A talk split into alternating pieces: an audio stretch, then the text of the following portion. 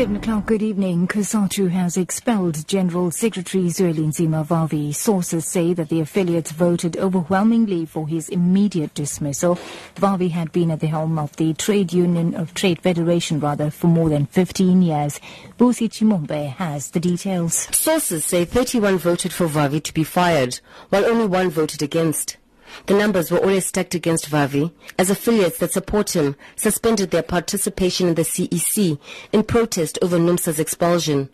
Already in the day, indications were that Vavi faced the chop, but it was a matter of when and how. Earlier, anti-Vavi factions in the CEC, National Union of Mine Workers and POPCRU, released scathing statements labeling him a coward, hell-bent on destroying the alliance. Vavi yesterday heightened tensions when he announced that he will continue his boycott of CEC meetings, but vowed not to voluntarily step down. Busi Chimombe, SABC News, Johannesburg.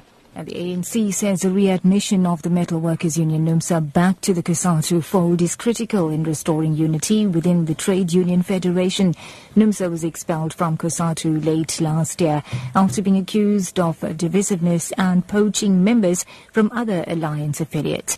ANC Secretary General Gwede Mantashe has told media that while they would welcome the reversal of NUMSA's expulsion, its readmission to COSATU should be conditional. NUMSA must revisit that position and the federation must revisit its position to expel NUMSA. My own view is that NUMSA must be brought back, but NUMSA cannot just be brought back unconditionally. If it comes back, it can't come back and be allowed to be a general union. It must be an industrial union and be part of the family of industrial unions. That's it. But expelling it is an extreme decision engaging it to change that resolution is the route to be taken. In other news now, six Gauteng police officers had lost their lives in the line of duty this year before the three who've been slain in the last few days. This has emerged as police announced a reward of up to 400,000 rands for information leading to the arrest of suspects in the latest killing of three police officers. Two policemen died yesterday following a shootout with criminals on the N3 South near Edenvale, while another one was shot dead at the Johannesburg's Park Station last week. Deputy Provincial Commissioner Teko Parasi. So far since the beginning of the financial year 2014-2015, nine police members have since been killed in Gauteng. These incidents are an indication that our members are on the alert and police have increased their approach and visibility in dealing with these violent crimes. As management, we want to say to the community out there that we will not rest until we have brought these perpetrators to book. There's a task team hard at work searching for these ruthless people.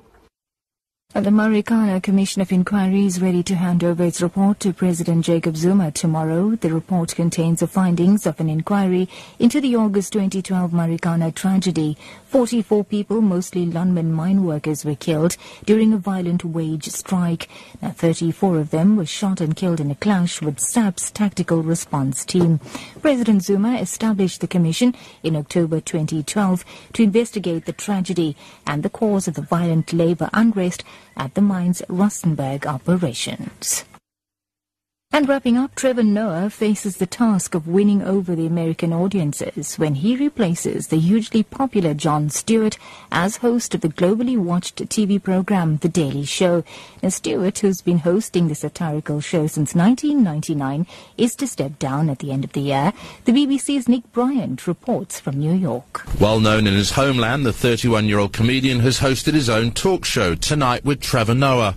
But he's little known in America, where Jon Stewart is not not just seen as one of the funniest men in comedy, but one of the most trusted anchors in news. Many regard the departing host as irreplaceable, which may be the rationale for appointing a foreign comedian whose background could hardly be more different.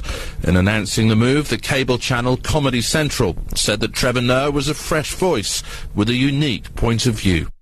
That's news at 7. Your top story this hour. COSATU has expelled General Secretary Zwelinzima Vavi. Sources say that the affiliates voted overwhelmingly for his immediate dismissal. For Lotus FM News, I'm Navitha Gajraj.